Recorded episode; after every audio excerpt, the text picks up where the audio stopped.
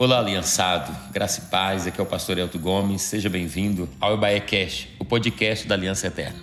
Você ouvirá agora uma mensagem de boas novas para a sua vida. Nós estamos cumprindo o ídolo do Senhor Jesus, anunciando o Evangelho a toda criatura e essa é a nossa missão até que Jesus volte. Nos ajude nessa missão compartilhando essa mensagem. Glória a Deus, amém, gente? Você pode aplaudir o Senhor aí no seu lugar? Você que está em casa, né? Todos são bem-vindos. Que bom estarmos aqui. Nós estamos começando hoje, né? Hoje é o pré-lançamento de uma série de mensagens, aliviando a bagagem. Eu creio que Deus tem algo muito lindo para falar no nosso coração. Nós estamos ministrando em todas as nossas igrejas, né? Em todos os nossos prédios. E com certeza será um tempo muito lindo do Senhor para todos nós, tá bom? Vamos estar falando sobre isso. Antes eu queria reforçar o aviso aqui da nossa conferência de homens. Está chegando dia 18 e 19, tá bom? Fique de fora não, vamos estar participando aí. Dia 18 e 19 agora desse mês. Na outra semana, todos os homens casados, homens amaziados e os viúvos, tá bom? Então é para você. Nós estaremos reunindo todos os homens aqui do ministério. Eu gostaria que você participasse. Queria pedir às irmãs que estão aqui: envie o seu marido, faça a inscrição, diga para ele assim, ó, já fiz a sua inscrição, ou você vai, tá bom? Então, por favor, nos ajude. Eu queria, né, também pedir você, pelo Simpla, né? Você faz um investimento lá, R$30 para estar ajudando, né? E também, se você não tem muita liberdade e intimidade com o Simpla lá, domingo nós vamos ter uma equipe aqui nos 4 cultos, então você pode fazer aqui presencial também, tá bom? No próximo domingo agora vamos participar da ceia e vamos estar juntos. Então não fique de fora. O nosso tema é homens imparáveis, né? A gente vai falar sobre isso, sobre cumprir esse destino profético que Deus tem para a vida de cada homem, né? Porque se o homem parar, toda a família para. Verdade ou mentira? Então o homem precisa estar em movimento, né? E precisa muito estar em movimento. Então eu queria incentivar você também, você que está em casa, tem muita gente assistindo conosco. Então eu queria que você também fizesse inscrição e pedir, você não venha sozinho não. Sabe aquele amigo seu de trabalho, aquele colega que você tem? Fala com ele, rapaz, vai ter um negócio lá só para homem, vamos participar, né? Se você for homem, você vai participar. Traga ele, vai ser bom, Deus vai falar no coração dele. E a gente está preparando tudo com muito carinho, tá bom, querido? Então, fica atento aí, em nome de Jesus. Abra sua Bíblia em Mateus capítulo 11. Hoje nós vamos estar, né, dando essa abertura aqui, falando algumas coisas. Nós vamos começar essa série de mensagens mesmo. A primeira elo será a semana que vem. A série de mensagens são 7 semanas, trabalhando a mesma mensagem e o mesmo tema. E Deus colocou no nosso coração esse tema para esse final de ano. Eu entendo que foi muito oportuno de Deus para todos nós, assim, né?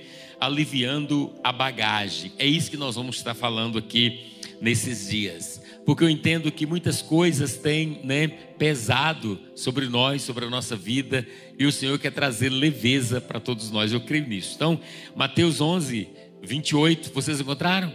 Encontrou? Diga amém. Diz assim a palavra do Senhor, todo mundo conhece: venham a mim todos os que estão cansados e sobrecarregados, eu vos darei descanso. Vou ler de novo, se dá um glória a Deus aí. A Bíblia diz: venham a mim todos que estão cansados e sobrecarregados, e eu lhes darei descanso. Amém, querido? Irmãos, quando nós falamos de aliviar a bagagem, nós estamos falando das bagagens que a vida, né, coloca sobre nós. Todos nós estamos na caminhada, todos nós estamos andando. E nós não temos vivido dias fáceis, tem sido dias difíceis para todos nós. E vai pesando sobre a nossa vida. Então, aliviando as bagagens, nós vamos estar trabalhando alguns temas aqui. Próxima semana vamos começar falando sobre a bagagem da aflição e tantas outras bagagens.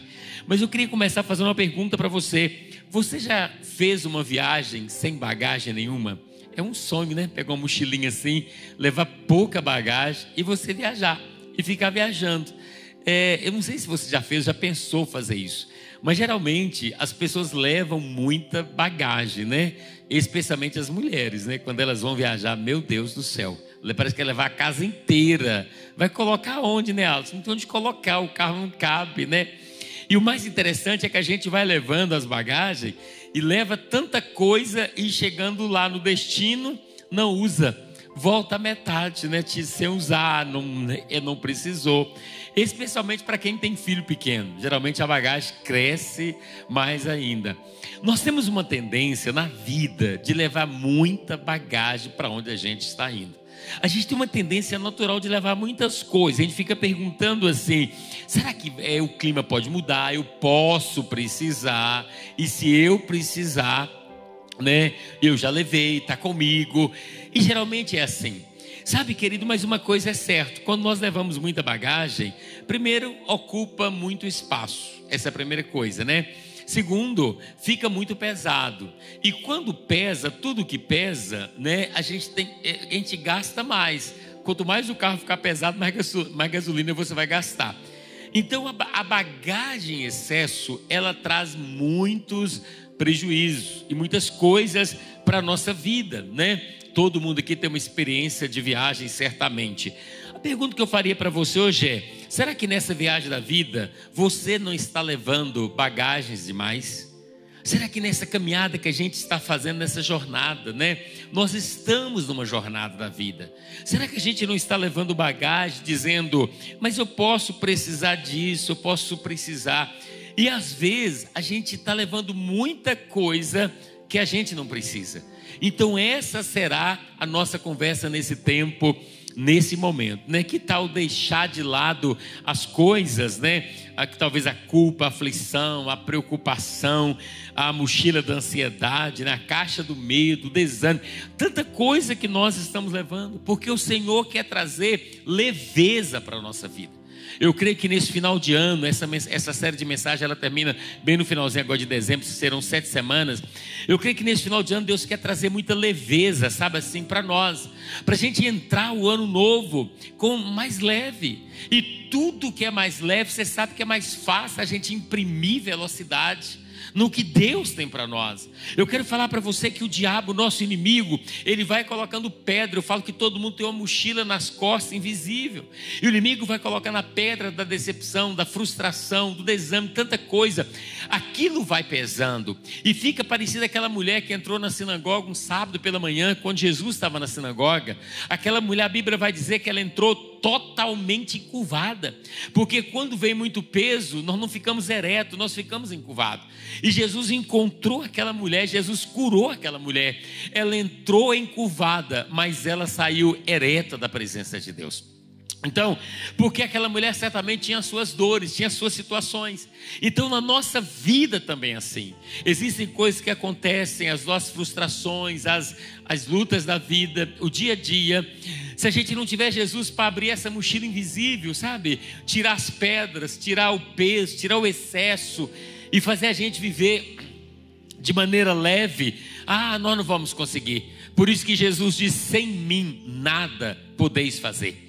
Por causa do peso dessa mochila, muitas pessoas tiram a própria vida, muitas pessoas fazem loucura, muitas pessoas desistem de ver, entram na depressão e tanta coisa que vem, porque as pessoas, elas vão acumulando essas coisas, vão juntando essas coisas que vai pesando. A Bíblia, a palavra de Deus vai dizer para nós que o reino é gozo, paz e alegria. Deus não quer uma vida pesada para nós, eu tenho certeza disso. Deus não quer vida pesada, vida, sabe, angustiada. O Senhor não quer. O Senhor quer uma vida leve para você. Por isso que nós não precisamos, sabe, pegar nada que a gente não precisa. Existe um programa na televisão, né? Os acumuladores, já viu? É incrível. Você fala, como que uma pessoa já viu esse programa? É bom você ver depois. Ele vai acumulando coisa, acumulando coisa, acumulando coisas e não joga fora. E aí o programa vai lá para tentar desapegar, para jogar fora. Mas a pessoa chora, abraça, isso aqui não. Isso aqui eu vou precisar. Na verdade a gente não precisa, mas a gente guarda, acha que vai precisar. Eu lembro de uma senhora que eu conheci muito bem. Ela guardava muita coisa, acho que ela tinha esse espírito, pastor Adriano, de acumular as coisas. Eu já contei isso aqui algumas vezes. Sabe o que ela guardava de verdade? Por exemplo, ela ganhava uma caixa de bombom garoto, ela comia o bombom e guardava o papel. Imagine você, o que você vai fazer com o papel bombom garoto guardado na sua casa? Algum vizinho seu já bateu, ela falou, você me empresta aí um papel bombom garoto, que você tem, você me empresta? Não tem sementinha para nada, ela guardava. dizia um dia, talvez eu vou precisar. Talvez, querido, a gente está rindo, mas isso acontece comigo e com você. A gente tem uma tendência de acumular as coisas. Talvez, eu estou falando agora das nossas emoções, nem estou falando de guarda-roupa, né? Mas das nossas emoções, das coisas que a gente vai juntando, das frustrações que a gente vai pegando na vida. E a vida vai ficando pesada. Aí nós vamos ficando o quê? Encurvado. Nós entramos na igreja encurvado. Nós não conseguimos olhar em conta que o chamado de Deus para nós é olhar para o alto, olhar para cima. Mas uma pessoa com peso nos seus ombros não consegue olhar para cima. Por isso que o convite de Deus para você, e a palavra tem um sábio conselho aqui, Ana, para nós, diz assim, 1 Pedro 5,7: lancem sobre ele toda ansiedade, porque ele tem cuidado de vocês. Glória a Deus, querido. Deus tem cuidado de nós. Então nós precisamos lançar sobre o Senhor. Quer dizer para você que viver com a bagagem leve não é tão simples assim, porque nós temos a tendência de acumular. Por isso que hoje eu quero começar falando para você nesse pré-lançamento, que vai começar mesmo a semana que vem, mas hoje eu quero falar com você sobre aliviando a bagagem da preocupação. Hoje eu quero falar sobre a preocupação. Essa preocupação que tão de perto, como diz a Bíblia, né? Está perto, nos rodeia aí. A preocupação, Salmo 23 diz: guia mansamente as águas tranquilas. A Bíblia vai dizer que o Senhor é o nosso pastor e Ele vai cuidar, vai nos guiar às águas tranquilas. Então, quando nós falamos das preocupações, existem muitas pessoas preocupadas. Deixa eu fazer uma pergunta aqui, seja sincero com Deus e comigo também. Quantos aqui entraram nessa noite preocupado com alguma coisa pequena ou grande na sua vida? Levante a mão assim, seja sincero. Todos nós, a maioria, eu também estou, vou levantar as duas logo. Todos nós andamos preocupados com alguma coisa. Ainda mais nessa mudança, que a gente está numa transição de governo. Eu vejo tantas pessoas preocupadas com tantas coisas, gera tanta preocupação. Mas eu quero dizer para você, querido, que Deus está no controle, porque as preocupações podem ser menores, podem ser maiores, mas todos nós temos as preocupações. Isso faz parte da vida, vem para a nossa bagagem. Então, o Senhor não quer isso, sabe? Que você fique carregando esse saco da preocupação, essa coisa pesada, essa coisa na sua vida. No final do primeiro culto, o irmão veio e falou: pastor, é para mim, pastor, eu estou tão pesado, estou tão cansada, estou tão preocupada, está tão pesado, porque está pesado demais. Então a preocupação divide a nossa mente. Uma pessoa preocupada, querido, quando você fica preocupado, você fica cansado, porque a preocupação, ela vai dividir a mente. Se você pega a palavra, ou no original, preocupação, ela vem de duas palavras. A primeira, que é no grego, é merizon, significa dividir. E a segunda palavra, nós, que significa mente. Ou seja, estar preocupado é estar com a mente dividida. Toda vez que a gente está preocupado, então nós sentimos cansados e sobrecarregados quando nós estamos com a nossa mente dividida. Então a preocupação é dividida a mente. Na verdade, a preocupação divide as nossas energias entre as prioridades de hoje e o que nós vamos fazer amanhã. É como se você tivesse com a sua mente naquilo que é para hoje e com a sua mente também naquilo que é para amanhã. Ou seja, preocupação é ocupar-se antecipadamente com algo que não pode ser resolvido. É você já estar preocupado com aquilo que não pode ser resolvido. É dividir a mente. Então quando a gente está preocupado, a gente está com a mente dividida. Isso traz cansaço, vai roubar a energia. Então por isso que hoje nós vamos lançar fora essa bagagem, esse peso, esse saco da preocupação. Agora veja bem, a preocupação, ela não é apenas isso, de ter a mente dividida, só isso. Ela também, a preocupação, ela não é uma doença, mas ela vai trazer muitas doenças. Por exemplo, eu notei isso aqui, pode causar muitas doenças no corpo. Por exemplo, tem sido associada por especialista pressão alta. Ou seja, a preocupação está associada à pressão alta, associada a problemas cardíacos, a cegueira, olha para você ver, panes na memória. Preocupação está associada também à enxaqueca, à gastrite, mau funcionamento da tireoide, inúmeras perturbações estomacais. Ou seja, a preocupação não é uma doença, mas ela pode trazer várias doenças. E existem pessoas que estão doentes por causa da preocupação. Agora a pergunta é: Deus quer você doente? Não, Deus não quer doente. Então todo o ensino da Bíblia para nós é para nos livrar das enfermidades. Então Deus não quer a enfermidade. Então nós precisamos, querido, lançar sobre o Senhor esse saco, esse fardo da preocupação hoje. Mateus 6, Jesus diz: quem de vocês, por mais que se preocupe, pode acrescentar uma hora que seja na sua vida? Jesus está perguntando: a preocupação acrescenta alguma coisa? A preocupação nunca pagou uma conta. Já pagou uma conta? Eu acho que não, já pagou lá não, né? A preocupação, querido, nunca resolveu um problema. A preocupação nunca curou uma enfermidade. A preocupação nunca colocou alimento em sua mesa. A preocupação nunca conseguiu um emprego. Ou seja, a preocupação, ela não resolve nada. Ela só vai trazer prejuízo para nós, enfermidade para nós. É uma bagagem que vai pesando na nossa vida, nós ficando o quê? Encurvado. Isso é a preocupação. Eu sei que eu não estou falando de coisas simples, né, Cileia? Não é apertar um botão, pastor Augusto, essa noite vai apertar um botãozinho, eu vou para casa zen, não me preocupar com mais nada.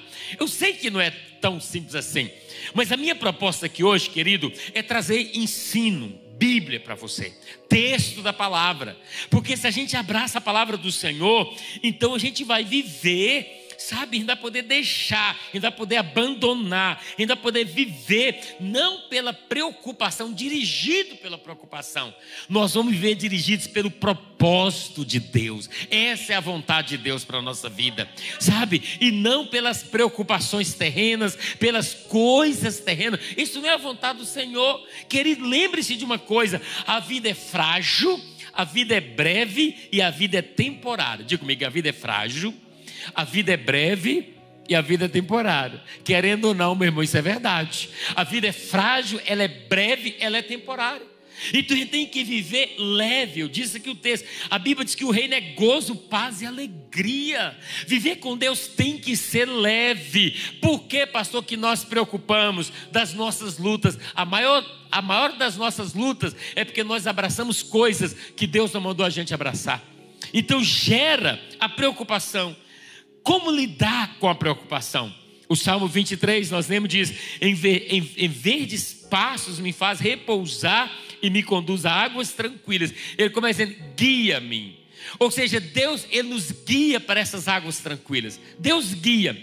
Então, na verdade, Deus não está atrás, né, de mim gritando: vai lá, você vai conseguir. Não. Deus está na nossa frente, nos guiando, nos convidando. Deus guia, olha para você ver, Deus não está atrás, Deus está na frente, guiando a gente. Ou seja, Deus passa, a gente passa também. É assim que Deus deseja um relacionamento pessoal com Ele, convidando a gente: venha. Isso é que o Senhor quer. Então hoje Ele está te convidando o quê? Venha só, venha, vinde a mim. Está cansado, sobrecarregado, eu vos aliviarei, darei descanso para você. Então Deus está nos chamando para isso. Precisamos aprender a conversar com os nossos próximos sentimentos, com a nossa alma. A nossa alma é ligada às preocupações. Se você deixar a tua alma governando a tua vida, você vai morrer, você vai ficar enfermo. A gente tem que dizer para a alma, sentimentos, para aí. Não é você que governa a minha vida. Quem governa a minha vida é o Senhor. Você tem que conversar com os seus sentimentos. Diga para o teu vizinho: converse com os seus sentimentos, com os seus pensamentos. Converse com eles, né? Diga para eles: olha, é Cristo que governa a minha vida, sabe? E com Cristo nós não estamos sozinhos. Quem nunca aqui dormiu e à noite ficou pensando em mil coisas, né? A gente deita assim. Eu, graças a Deus, sou baiano, né? Baiano dorme bem, pastor Adriano. Baiano não tem problema, graças a Deus. né? Mas, eu, mesmo sendo baiano, eu preciso conversar com os meus pensamentos. Porque tem dia que eles vêm, eles querem dominar de madrugada. Eu falo, está amarrado em nome de Jesus. Eu vou é dormir, meu filho, eu gosto é de dormir. Porque preocupação não paga conta, preocupação não vai adiantar nada. Então eu falo, pode ficar aí, quem governa é Cristo, Cristo está no controle, eu sou dele, ele está comigo, eu vou descansar. Sabe o que acontece? Eu acabo dormindo, descansando tranquilo. Amém, querido? Precisamos fazer isso. Deus tem resposta para todos os nossos problemas. Ele quer que a gente vive nesse ambiente de descanso com o Senhor. Um ambiente onde você não se preocupa, mas um ambiente que você descansa. Irmão, tem gente, não vieram nesse culto não, mas eles vão para a cama, eles levam todas as preocupações para a cama. Não é terrível? Você ir para o seu quarto, que é o lugar de descanso, porque nada melhor do que o quarto da gente, pelo aquela caminha gostosa que Deus te deu. Então, para você dormir, ali é para você descansar.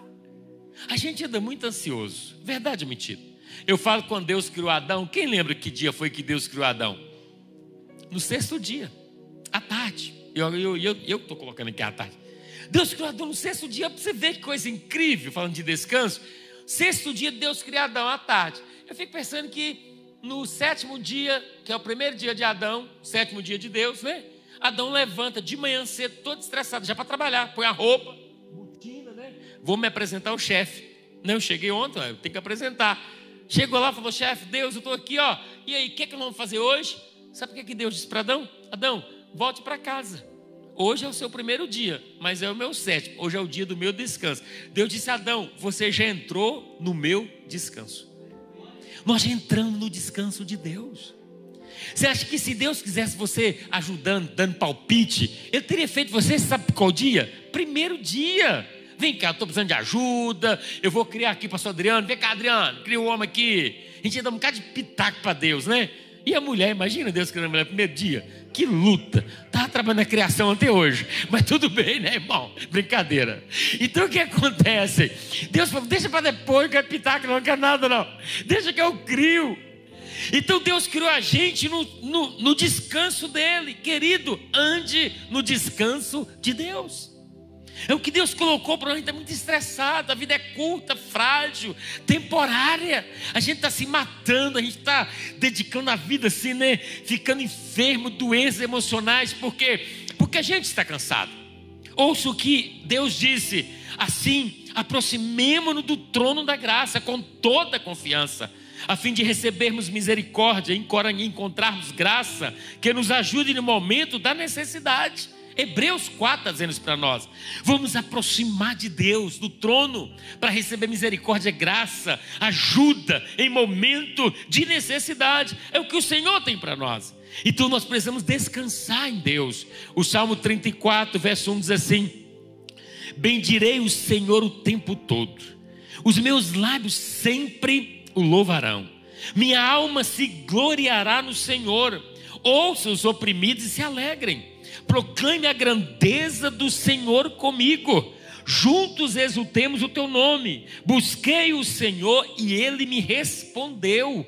Livrou-me de todos os meus temores. Os que olham para ele estão radiantes de alegria. Seus rostos jamais mostrarão decepção. Este pobre homem clamou e o Senhor o ouviu, o libertou de todas as suas tribulações. O anjo do Senhor é sentinela ao redor daqueles que o temem e os livra. Provem, veja como o Senhor é bom, como é feliz o homem que nele se refugia. Diga glória a Deus. Não é maravilhoso?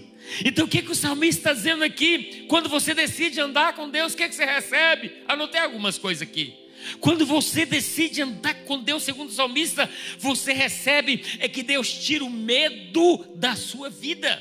Olha o que ele diz: busque o Senhor e ele me respondeu, busquei, livrou-me de todos os meus temores. Ou seja, quando você decide andar com Deus, Deus vai livrar, Deus vai tirar todos os seus temores. Ou seja, quem teme a Deus não precisa ter medo.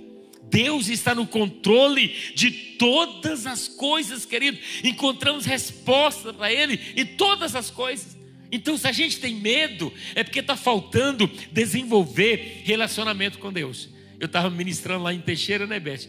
o texto de quando o apóstolo Pedro, ele disse: olha, graça e paz vos sejam multiplicadas pelo pleno conhecimento de Cristo. Eu dizia que a bondade, a graça e a paz e a abundância, segundo a Bíblia, ela cresce quando nós crescemos no conhecimento a Cristo.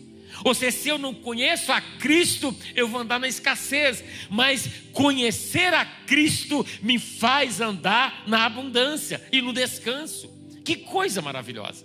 Então tudo que a gente precisa é conhecer o Senhor. A vontade de Deus é encontrada na Bíblia. Você fala: pastor, mas Deus está em silêncio, por isso que me dá medo, Deus não fala comigo. Não, querido, não diga que Deus está em silêncio se a sua Bíblia está fechada. Porque às vezes, mas Deus não fala. Mas você abriu a Bíblia? Porque a vontade de Deus está na Bíblia.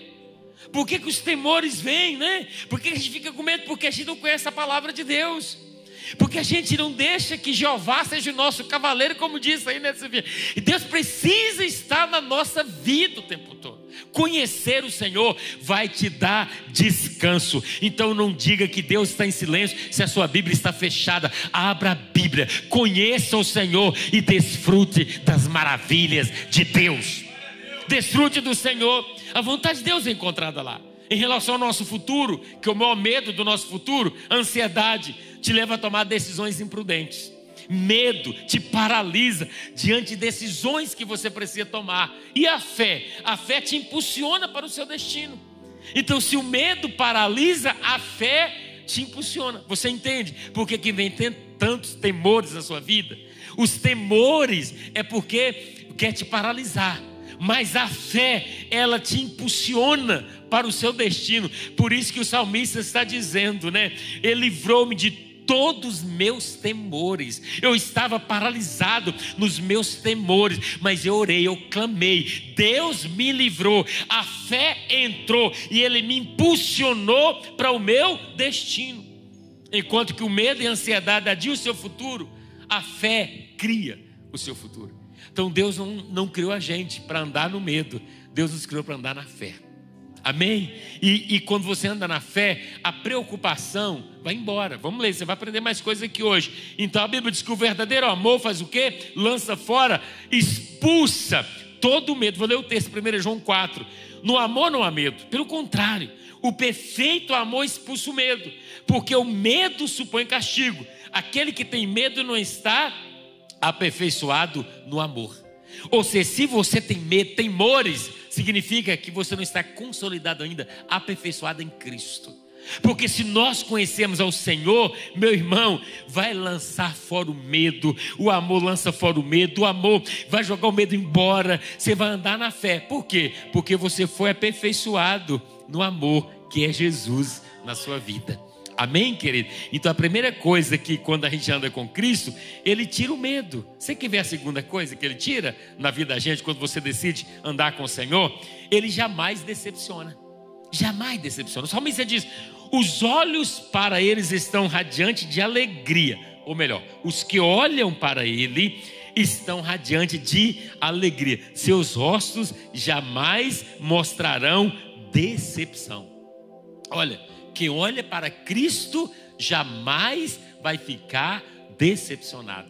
Irmão, por que a gente vai ficar ansioso? Se Ele arrancou da gente o medo. Se Ele está dizendo, você não vai ficar decepcionado. Você não vai ficar frustrado. O que é frustração? É depositar expectativa em qualquer pessoa ou situação que não seja Deus. A gente põe expectativa nas pessoas, em tanta situação, não no Senhor. E todas as vezes que a gente coloca expectativa em outra pessoa a não ser Deus, naturalmente nós vamos nos frustrar. Então a gente precisa andar com Jesus, focar no Senhor, olhar para Jesus, permanecer no Senhor e dizer: eu não vou ficar preocupado, eu vou confiar, porque eu confio no Senhor, confio no caráter de Deus. Ele é bom e Ele está cuidando da minha vida. Então, irmão, é maravilhoso. Veja o que Jesus ensina sobre a questão da preocupação logo após a oração do Pai Nosso. Mateus capítulo 6 tem a oração do Pai Nosso, tá bom? Depois você lê. Logo a oração do Pai Nosso, Jesus vai nos ensinar algumas coisas que eu anotei aqui para você. Muito incrível. Primeira coisa que ele ensina é que a gente encontra alimento para a alma. Quando ele diz assim, a partir do verso 25, ele diz: portanto eu lhes digo, não se preocupe com as suas próprias vidas, quanto ao que comer, beber, nem com seus próprios corpos, quanto ao que vestir. Não é a vida, que é a alma, mais importante do que a comida, e o corpo mais importante do que a roupa? Então Jesus está dizendo: olha, se você está comigo, foca em mim, você vai encontrar alimento. E Jesus coloca isso, eu digo, não se preocupe com a vida, porque qual é a nossa maior preocupação? É com a nossa vida, é com quem vai comer, vestir, viver, vai ter dinheiro para pagar as contas, como é que vai ser amanhã, vai ter emprego, não vai ter, vai estar bem, não vai estar. A gente se preocupa com isso, e Jesus já entra assim de sola, dizendo: não se preocupe com a sua própria vida, com o que você vai comer, ou vai beber, nem seus próprios corpos, ou que vestir. Ele diz: não é a sua vida mais importante que a comida, e o corpo mais importante do que a roupa? Ou seja, é importante, então, se focar em mim, você vai ter alimento para a tua vida, para a tua alma. Primeira coisa que ele ensina, logo após a oração do Pai Nosso. Ou seja, não justifica orar o Pai Nosso e continuar ansioso. Não justifica orar e continuar preocupado. Segunda coisa que ele ensina, você encontra valor quando ele diz: observe as aves dos céus, não semeia, não colhe, nem armazena em celeiros, contudo o Pai Celestial as alimenta, não tem vocês mais valor do que elas? Ele manda olhar para as aves. Irmão, as aves do céu é incrível, elas só ficam cantando. Eu nunca vi um pardal fazendo terapia, você já viu? O que estou preocupado demais? Preocupado, já viu? Você não entende isso. Ele está falando: olha para ela, você não vê. Os pássaros cantam segunda-feira, eles amanhecem cantando. Segunda eles estão cantando de manhã, sexta continua cantando. Eles cantam o tempo todo, eles não estão preocupados. E Jesus diz: você vale mais do que um pardal, cara. Jesus está dizendo para nós, você cutuca o mar, você fala para ele: você vale mais do que um pardal, poxa, isso aí. Você é mais que um pardal. Jesus está dizendo: se eu cuido do pardal que não planta, não vai nada. E você que é minha imagem e semelhança, então você tem valor. É isso que Jesus está dizendo para você. Pode aplaudir, meu irmão está me ajudando ali. Aplauda Jesus. Vamos agora fazer um exercício de memória, de trazer à memória o que nos dá esperança. Vamos lá. Pega a tua vida aí, pega desde quando você nasceu. Ou então pega o teu pai e tua mãe. Muitos de vocês chegaram, vieram como eu do interior. Até falei assim, mas interior. Chegou do interior, veio lá do interior, não tinha nada. É assim a sua família. Veio do interior, não tinha casa, não tinha nada. Chegou aqui, talvez para morar na casa de parente, de vizinho, aquela luta danada, não foi? Comprou um lotinho lá que era longe, hoje ficou tudo perto, né? Comprou um lotinho lá, fez a casinha, fez o barracãozinho, fez o negócio ali. E olha a sua história, onde você chegou. Deus cuidou. Hoje você está aí morando, não te faltou nada nessa cidade. Deus está cuidando de você, cuidando da tua casa. Deus está suprindo. Deus está dizendo para você hoje: poxa, eu tenho provado para você que se o pardal é importante, você é muito mais importante. E se eu cuido deles, eu também estou cuidando de você. O negócio que a gente aprendeu é só reclamar da vida, é ou não é? A gente só sabe reclamar. Gente não, né? Os que não vieram. As pessoas reclamam de tudo. Fica perto de alguém, eles vão falar mal. Fala mal de uma coisa, do outro, fala mal do governo, fala mal do outro. A gente aprendeu, a gente foi domesticado. Então Jesus está dizendo: observe as aves, eles têm muito mais valor. Outra coisa que eu aprendo que Jesus disse aqui é que com ele você encontra propósito. Ele diz assim: quem de vocês, por mais que se preocupe, pode acrescentar uma hora que seja na sua vida? Não pode. Ou seja, o propósito de Deus será cumprido na nossa vida no tempo de Deus. Deus está no tempo dele, na nossa vida, cuidando, ensinando. Deus está direcionando. Ele ensina mais nesse verso. Ele diz, né, que encontra descanso. Ele diz: por que vocês se preocupam com roupas? Vejam como crescem os lírios do campo. Eles não trabalham e nem fiam. Ou seja, Jesus está mandando a gente contemplar. E outra coisa, irmãos, contemplar a natureza é um remédio para vencer as preocupações. Por isso que eu preguei aqui um dia sobre aquele texto de Provérbios que diz: contempla a luz do sol, É bom ver o sol. Eu dizia naquela noite que a contemplação traz criatividade. Ninguém inova se não contemplar. É na contemplação que a gente tem ideias, é ou não é? É na contemplação que a gente tem ideias, estratégias. É na preocupação que a gente inova. É na preocupação, na contemplação. Então a gente tem que aprender a contemplar. Muito de nós temos que parar, contemplar a luz do sol, sentar lá na pedra, no meio-fio, falar, vou olhar para o sol. O que está falando? Eu estou contemplando o sol. É verdade. Ali Deus vai te dar ideia para a tua casa e para a tua família. Talvez teu filho está todo aí rebelde. Você tem que ter uma estratégia. Vai contemplar que Deus vai te dar estratégia. Talvez teu casamento está todo precisando de uma oxigenada, de uma inovação. Teu casamento está acabando, ficou ultrapassado teu casamento, sabe? Sabe que é negócio, né, obsoleto? Existe, mas não funciona. Por exemplo, máquina de datilografia, quem usa hoje? Ninguém. Você vai usar uma máquina hoje, né?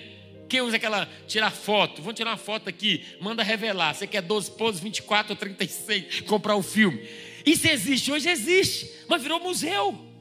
Se a gente não inovar as coisas, fica obsoleta na nossa vida. Fui na casa do irmão outro dia e falou, pastor, vem ver o meu museu. Ele tem um museu particular, Marco Antônio. É fantástico. Ele tem lá aquele rádio antigo, toca-disco antigo, aquele trem antigo. Está tudo lá, obsoleto.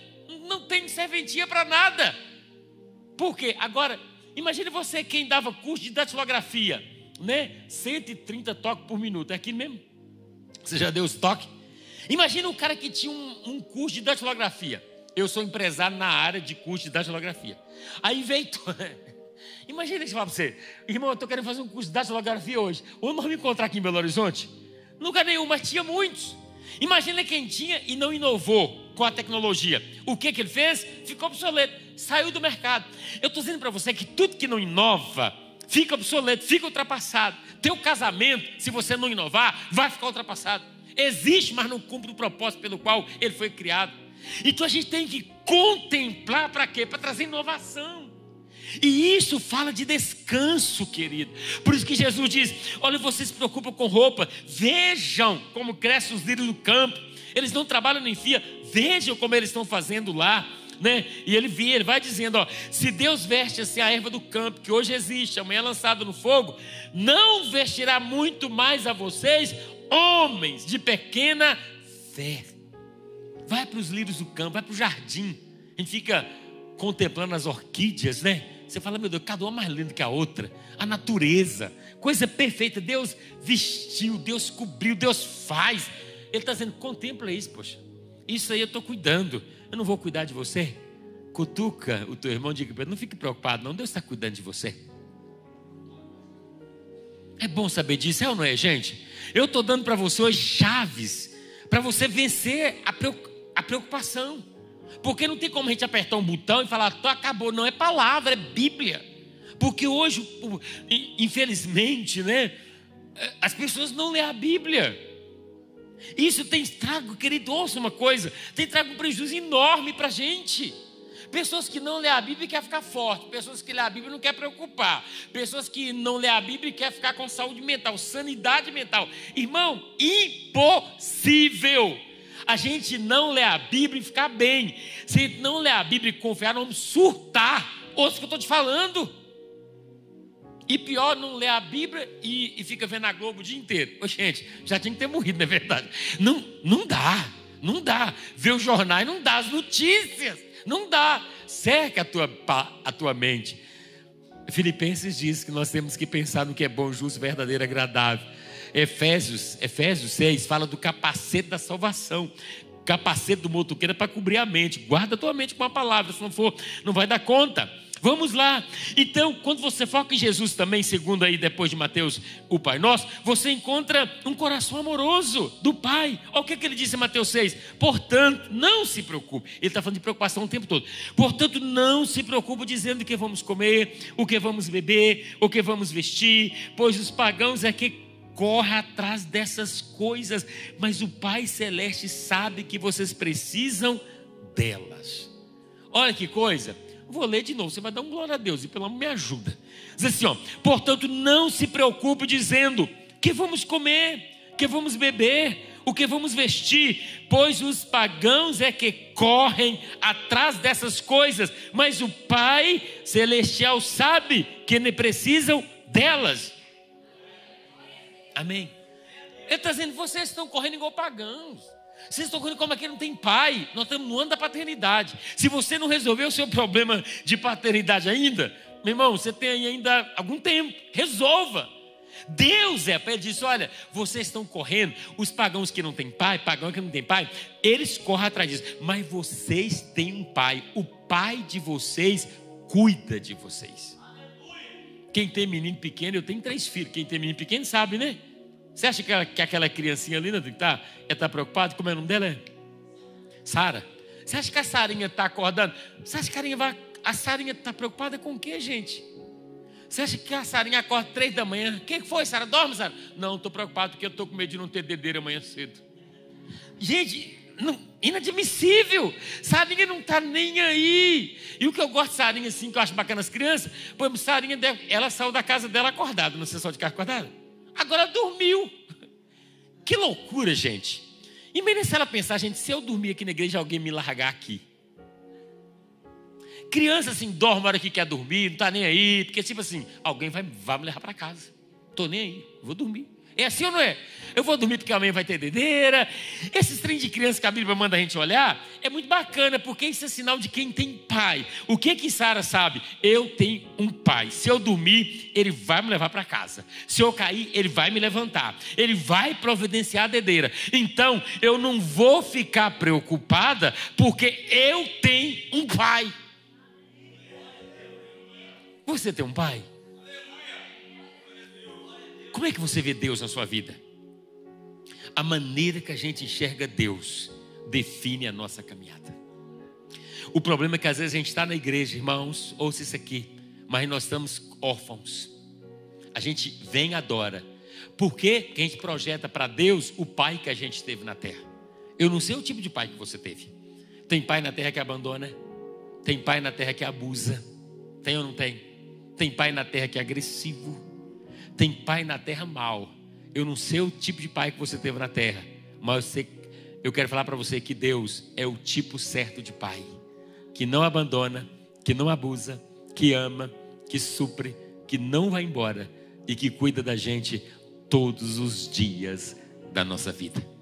Eu nunca tive problema de relacionar com Deus, porque eu tenho um pai terreno muito jóia, não perfeito, mas muito próximo de um pai assim, muito bacana. Então eu não tive problema, mas a maioria não. A maioria das pessoas teve um pai terreno ausente. Muitos foram abandonados, muitos não têm nem nome do pai na certidão de nascimento. E quando eu falo pai, talvez soa para você como uma coisa ruim. Então você precisa de cura. Deixa Deus cuidar. Ele disse, olha, não se preocupe o que vocês vão comer. Não se preocupe o que vocês vão beber. O que vocês vão vestir. Os pagãos é que correm atrás dessas coisas, mas o Pai Celestial sabe que vocês precisam delas. Sabe que ele, quando não tem pai, e a gente vê relatos de pessoas que não têm pai, o tanto que sofreu, é muito difícil. Mas a gente que tem pai, e a igreja assume essa paternidade, muda completamente a nossa vida. Amém? E Jesus completa dizendo assim, portanto, não se preocupe com o amanhã, pois o amanhã se preocupará consigo mesmo. Basta a cada dia o seu próprio mal. Amém? Ele completa dizendo, busque, pois, em primeiro lugar o seu reino e a justiça, e todas essas coisas vos serão acrescentadas.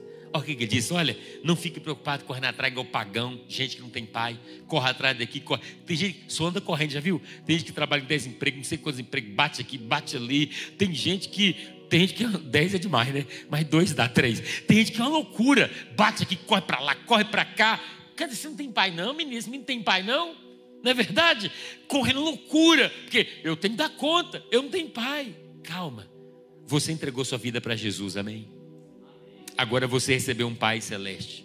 Vão buscar o reino, em primeiro lugar, vontade. E as demais coisas vos serão? Vos serão?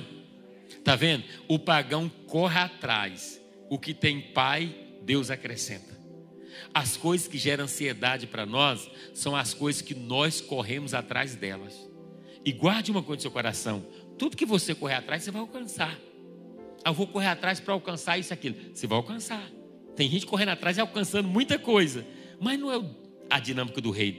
A dinâmica do reino não é correr atrás para alcançar, porque a gente cansa. Alcança, mas está cansado. A dinâmica do reino é Deus acrescentar. Porque a Bíblia vai dizer que as bênçãos do Senhor enriquecem e não acrescenta dores. Diga glória a Deus. Cutuca o vizinho, diga, deixa Deus acrescentar. Deixa Deus acrescentar. Deus acrescentou, é bênção, né? Vai ser leve. Você correu atrás, abraçou? Abraçou. É peso. Vai andar no peso. Então vamos deixar Deus acrescentar. Deus é bom. Primeira Crônica diz, rendam graças ao Senhor, pois Ele é bom. O seu amor dura para sempre. Diga, Deus é bom. Terceira coisa, terceira e última. Quando você decide andar com Deus, Ele liberta das tribulações e te protege do mal. Foi o salmista que disse isso. Ele diz, este pobre homem clamou o Senhor, ouviu e o libertou de todas as suas tribulações. O anjo do Senhor, a sentinela ao redor daqueles que eu temo e os livra. Glória a Deus. Ou seja, Deus livra das tribulações. A Bíblia diz que os anjos do Senhor acampam. Existem anjos do Senhor atento à sua vida, em meio às batalhas. Deus está movendo os céus. Você crê nisso, querido? Eu creio no anjo da guarda. Se você não crê, eu creio. Eu creio que tem anjo. Porque a Bíblia diz, você crê anjo da guarda? Se não crê, começa a crer agora. Tem anjo assim, que está com você, que Deus manda. No meio das suas batalhas, Deus envia anjos, porque já enviou muitos anjos para a tua vida. Eu estou falando de anjo assim, de pessoas também. Às vezes você está numa luta, vê um anjo, não um anjo aquele de asa que a gente fica imaginando aí. Anjo humano, é um homem, um irmão que chega, uma pessoa, um parente. Foi um anjo. Quantos aqui já teve visita de anjo? Levante a mãozinha. Eu já tive um bocado, irmão. Um bocado de anjo que chega assim. Outra hora vem anjo mesmo, que a gente não está vendo. Mas Deus está mandando os anjos cuidar da gente. A Bíblia está dizendo, olha, o libertou de todas as tribulações, porque Deus estava ali. Olha o que o salmista, que o Salmo 121 diz. Ele não deixará que você tropece. Seu guardião nunca dorme, jamais vai dormir, diz na tradução a mensagem. O guardião de Israel nem sequer tira um cochilo. Glória a Deus. Que coisa maravilhosa. A Bíblia está dizendo que aquele que te guarda, ele vai te proteger. Ele não dorme. Ele não tira um cochilo. Deus não cochila. É muito poderoso. Cuida de você 24 horas por dia sem cochilar. Irmão, dá um cochilinho até de lei, né? Não dá cochilinho aqui, deu um cochilinho, aconteceu alguma coisa. Ele disse que não, que o guarda de Israel não cochila. Não se preocupe, Deus não tira os olhos sobre a sua vida. Por que a gente vai ficar preocupado? Se a Bíblia está dizendo que o nosso guardião, aquele que guarda a nossa vida, não dorme, jamais dorme e não tira um cochilo. Você está dormindo, roncando lá de boca aberta, todo assim, ó, desgovernado lá. Jeová está lá de olho no céu. Está dizendo, eu estou guardando a vida dele. Eu estou guardando. Você crê nisso, querido? Porque se você não crê, você não tem nem que estar aqui. Mas você precisa crer num negócio desse? Não, fica aqui para você crer. É melhor. Mas você crê na palavra de Deus, amém, gente? Porque isso aqui vai combater toda a nossa preocupação. Jó 36:7, ele diz, não tiro os seus olhos do justo. Não tiro os seus olhos do justo. Ele o coloca nos tronos com os reis e o exalta para todo sempre. E a pergunta seria, por que você continua aflito? Por que a gente continua carregando essa bagagem pesada da preocupação? De tantas outras que nós vamos ver aqui nesses dias. Por quê? Se Jesus, sabe, está conosco. Aceite o convite de Jesus hoje e prove da bondade, do descanso. Salmo 34 diz, provem, veja como o Senhor é bom, como é feliz o homem que nele se refugia. Descansa em Deus. Vamos descansar na presença dele. Vamos lançar sobre ele toda a ansiedade, as preocupações. Deus tem cuidado de nós. Pastor, mas eu estou passando por luta, pastor. Quem não passa por luta, irmãos? Jesus já diz, no mundo tereis aflições. Quem não perde pessoas que amam? Muitos aqui já perderam gente querida, já perdi. A gente perde pessoas que a gente ama. É fato. A gente passa por batalha, é ferido. Mas Jesus já diz, no mundo tereis aflições, mas tende o quê? Bom ânimo, porque eu venci. Ou seja, a vida do cristão não está baseada nas circunstâncias, está baseada na palavra. E se eu vivo a palavra, eu vou descansar na palavra. Não é admissível um cristão de genuíno estar na igreja, orar o Pai Nosso e continuar ansioso.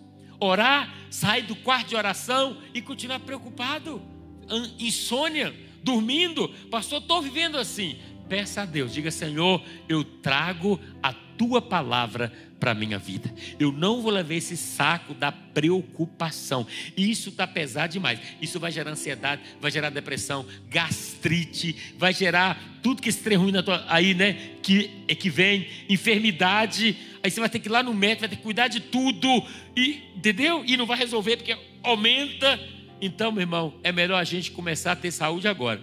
Ficar leve. Não corra atrás daquilo que Deus não tem para você. Espere. Busca o Senhor, que Ele vai acrescentar tudo que você precisa para a tua vida. Diga glória a Deus. Se você for ler a Bíblia, Jesus vai mostrar para nós um estilo de vida muito simples. A vida na Bíblia é simples.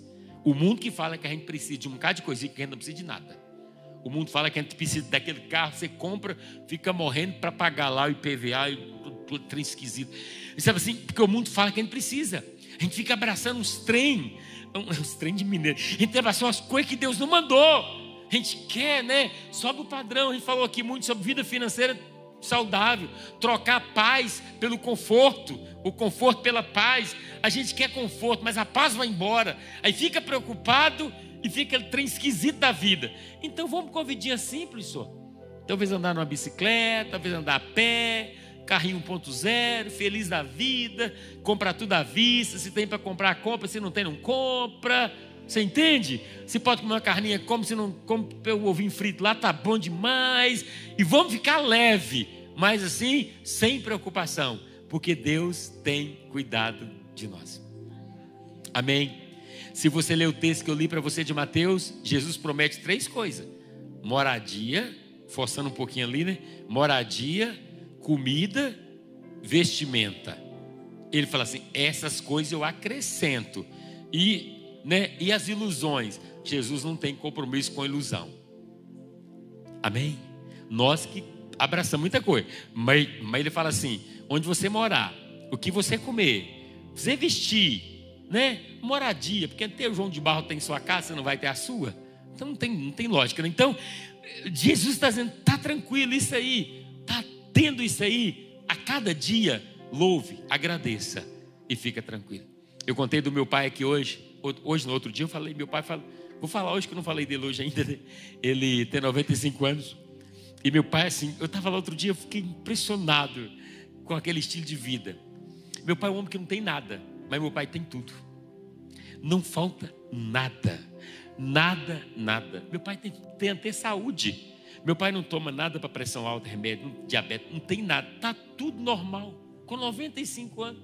E tem tudo. Meu pai tem um carro zero? Não tem.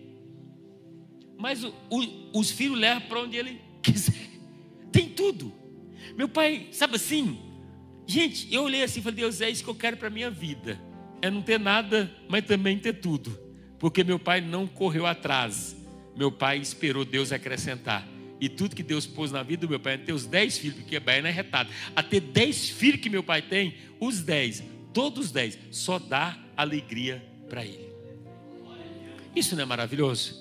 Porque não correu, Deus que acrescentou. Amém, gente? Vamos abandonar esse saco hoje da preocupação? Vamos, você concorda comigo? Vamos jogar isso fora? Né, irmão? Vamos dizer fora? Vamos deixar isso para lá, só. Nós temos um pai, ninguém é órfão aqui não. Fica de pé em nome de Jesus, vamos orar. Eu queria orar diferente hoje. Eu já orei assim, mas eu quero orar diferente aqui hoje. Pode ser? Vamos abandonar o fardo. Nós estamos falando aliviando a bagagem. Convide sua família para estar aqui. Faça o compromisso de estar aqui nas 7 semanas. A gente vai estar falando sobre 7 semanas sobre esse tema, aliviando as bagagens. Semana que vem vamos falar sobre a bagagem da aflição. Vou jogar isso fora também. Então eu queria orar com você. Pedir a Deus para te abençoar. Talvez você está cansado e está pesado, está como aquela mulher encurvada. Deus quer te colocar ereto, porque o gostoso da vida é andar de cabeça erguida. É ou não é, gente? Os problemas e peso da vida fazem a gente ficar curvado. Eu queria que você ficasse perto.